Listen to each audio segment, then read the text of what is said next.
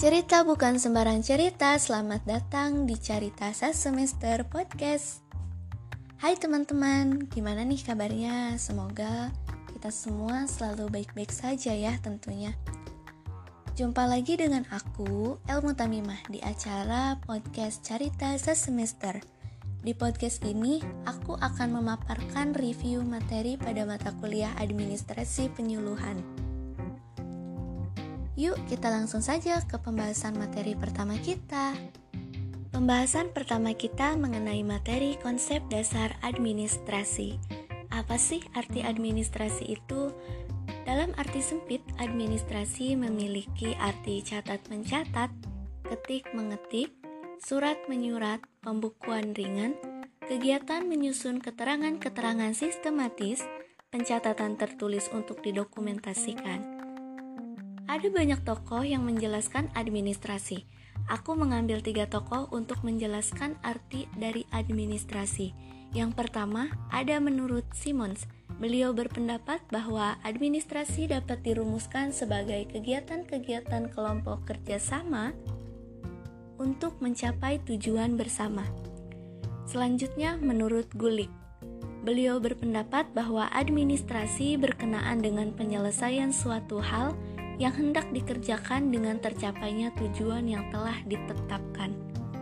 Yang terakhir, menurut Hadari Nawawi, beliau beranggapan bahwa administrasi merupakan rangkaian kegiatan sebagai proses pengendalian usaha kerjasama sekelompok manusia untuk mencapai tujuan bersama yang telah ditetapkan sebelumnya.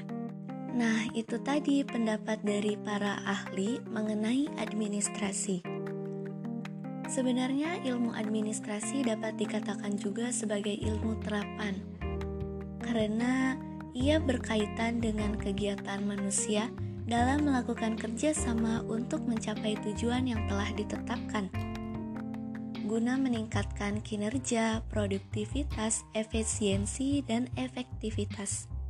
Poin selanjutnya dari pembahasan kita ini adalah ruang lingkup administrasi.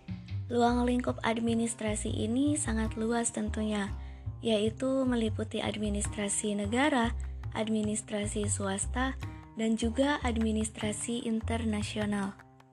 Poin selanjutnya ada prinsip administrasi. Prinsip dari administrasi sendiri tidak absolut, tetapi bersifat fleksibel, yaitu administrasi menyesuaikan situasi yang ada berdasarkan adanya pengetahuan, pengalaman, keputusan, dan juga keseimbangan.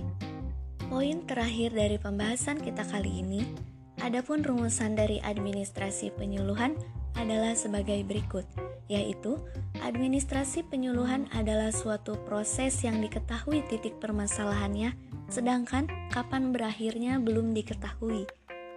Selanjutnya, administrasi penyuluhan mempunyai unsur-unsur yang terdiri dari beberapa bagian, yang pertama, melibatkan dua orang atau lebih. Yang kedua, adanya tujuan yang hendak dicapai.